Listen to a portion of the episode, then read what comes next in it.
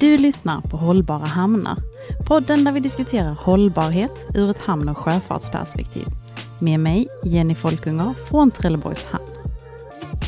I always feel that ports are a one big family, you know, and I think, you know, other ports are an extension of that family as well. It's, it has to be joined up. Um, we, we can't just focus on the ship, we have to focus on the port infrastructure as well. I think there's one thing we've learned is that change is constant. Nothing nothing ever stays the same forever. Um, so I think as, as a company, we've certainly learned to, to adapt to, to the changes. Liverpools hamn är ett tolv kilometer långt system av slussar där floden Mersey möter Irländska sjön. Idag är Liverpools hamn vida känd för White Star Line, vars huvudkontor låg här. Hamnen var därmed hemmahamn till R M S Titanic, som dock aldrig hann segla därifrån. Ett av rederierna som huserar i vår hamn i Trelleborg har en av sina terminaler här, nämligen Stena Line. Under några härligt soliga men kalla dagar i november besökte vi dem med vårt internutbildningsprogram Trelleborgs Hamn Academy.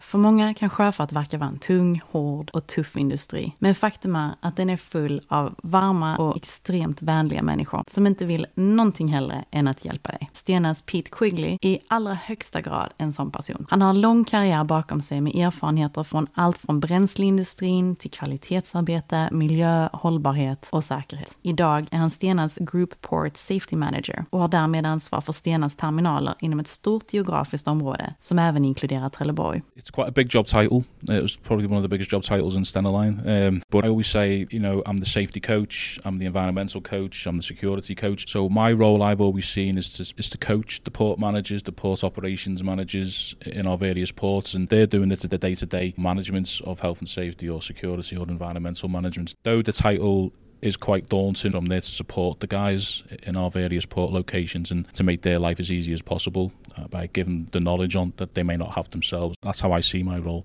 Pete är certifierad I S O-revisor, något som har varit roten till en stor framgång i Stenas terminaler. Genom att använda sitt I S O-system har Stena lyckats nå hundra procent återvinning i en av sina terminaler och nittiofem procent i flera andra. One of our ports, it's, it's zero waste going to landfill, and that's in our Holyhead port, so we have a very good relationship with our waste contractor and everything is recycled. Our other ports, we're operating at ninety-five percent of all waste produced by the port and, and, and by the ships is, is recycled, so we have very little going to landfill. We We want to try and improve that, and we're working with our, our waste contractors, but we in, in our Holyhead port, that's what we've achieved.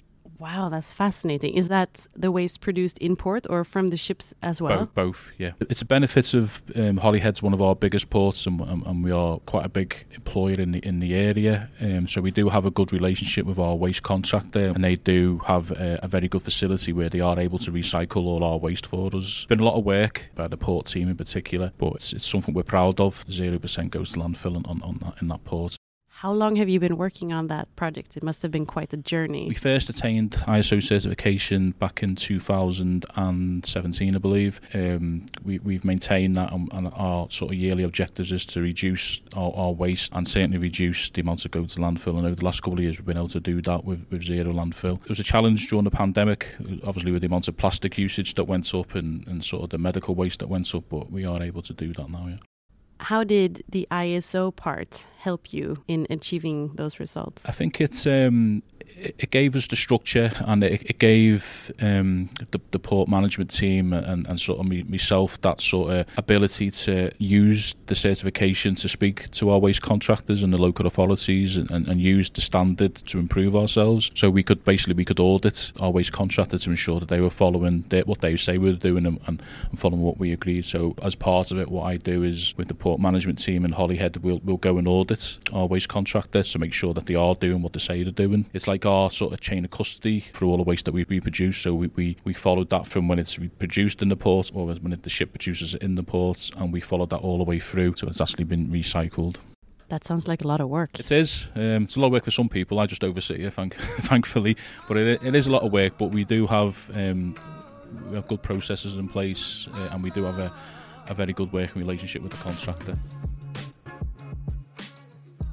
Inga två hamnar ser likadana ut, men alla hamnar kan lära av varandra. Vi i Trelleborg kan definitivt inspireras av Stenas avfallshantering för att förbättra vår egen.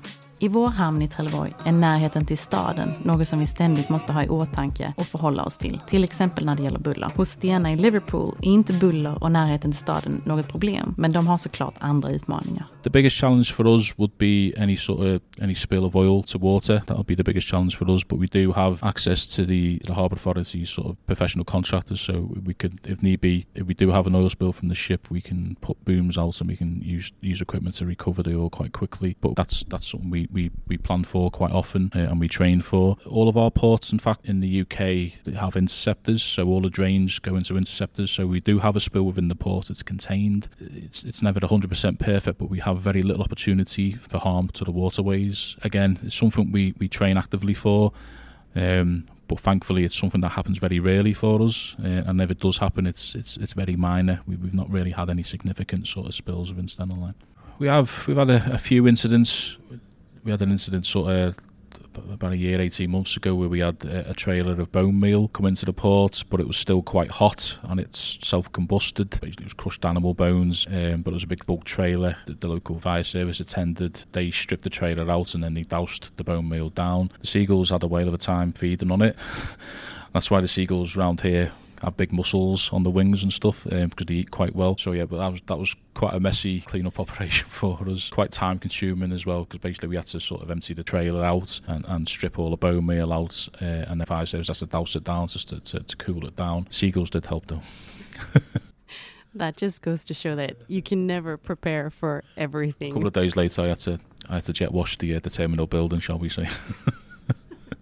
I Sverige och i Trelleborg är vi inte så vana vid stora tidvattenskillnader. Men i Liverpool svänger vattennivån elva meter mellan hög- och lågvatten. Att hantera detta på ett säkert sätt i färjelägena är något som kräver avancerade tekniska lösningar. What I got to see today when we were visiting your port is that Mother Nature is very much keeping you on your toes uh, with a tide difference of, of eleven meters. How do you deal with, with conditions that are that varied in twenty-four hours? It's a well-engineered port. We, we train for it. The guys Are, are used to working in this environment. Um, we have set procedures for certain conditions, you know, so if there are high winds, we don't use the, the high trailers on the upper link spans. We have a set of protocols for dealing with the changeable conditions that we have here. But again, it, the stevedores here are well trained, and the, the, as, as we know, stevedores are, are, are quite a breed, and, and they're well capable of dealing with quite quite tough conditions that sometimes I won't want to go out my office sometimes for, but they're well used to dealing with the conditions, and you know, it's something that we, we monitor closely. We monitor the weather conditions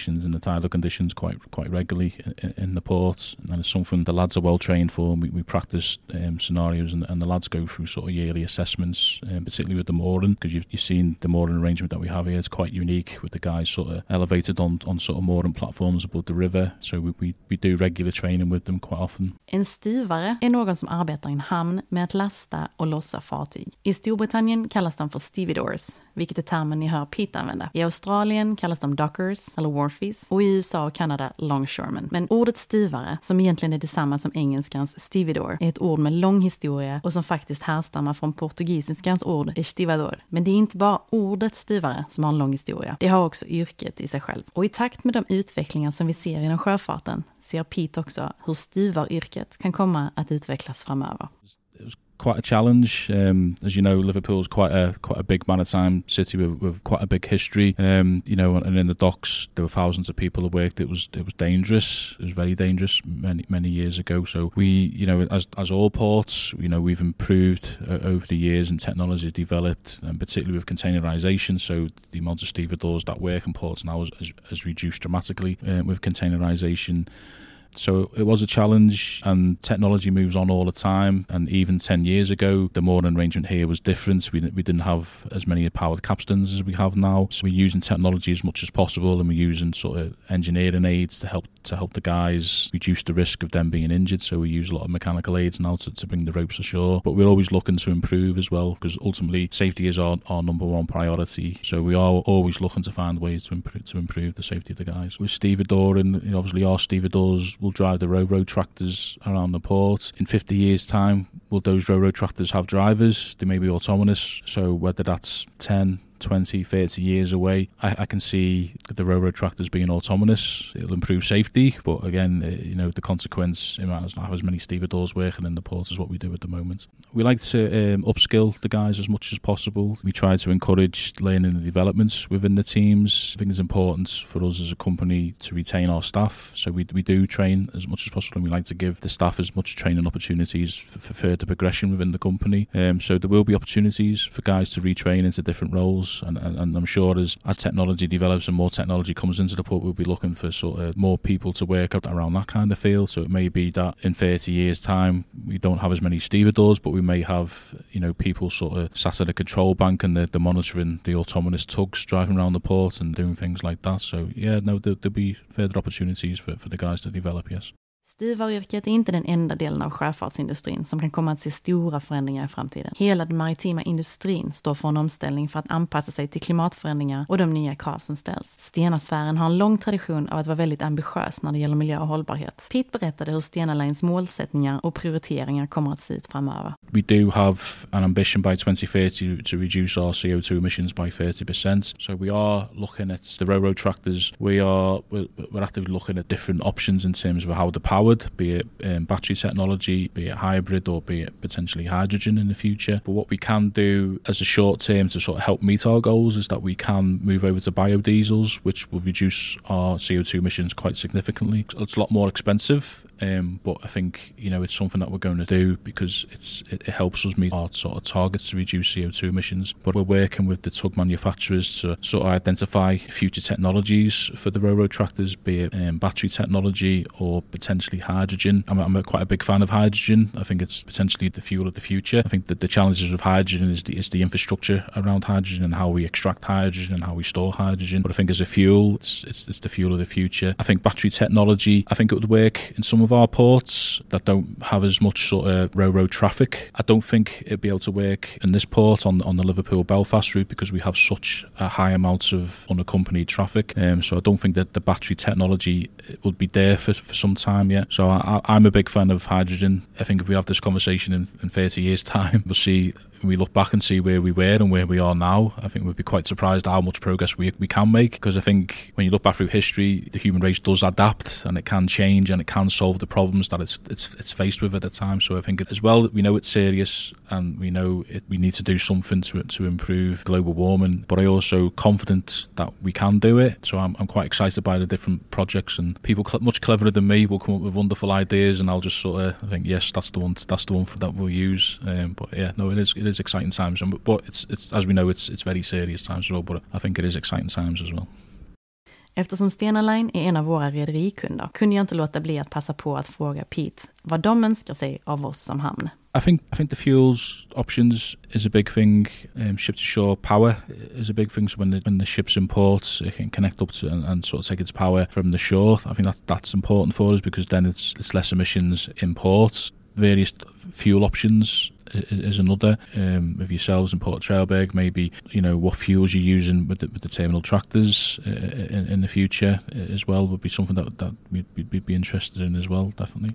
Pete är en väldigt varm person som lyckas se alla situationer från den ljusa sidan. Och det var mer än uppenbart när jag frågade honom vad han tyckte mest om med att jobba inom sjöfarten.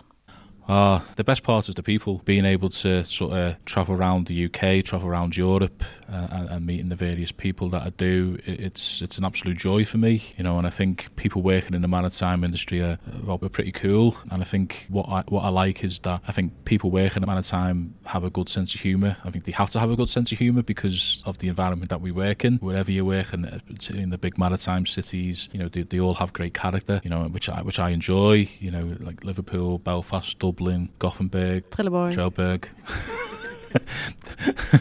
They all have, they all have, um, they all have great character and, and great history and great stories, and, and I enjoyed that. It's the people that make it for me. The work and the job is, is, is the work and the job, but it's the people. And no two days are the same. I always feel that ports are, are one big family. Other ports are an extension of that family as well. They're like cousins almost. We have that connection across across the, the European seas. I think it probably stems back to when, you know, a few hundred years ago you were invading the U K an awful lot with your with your long boats and your funny hats.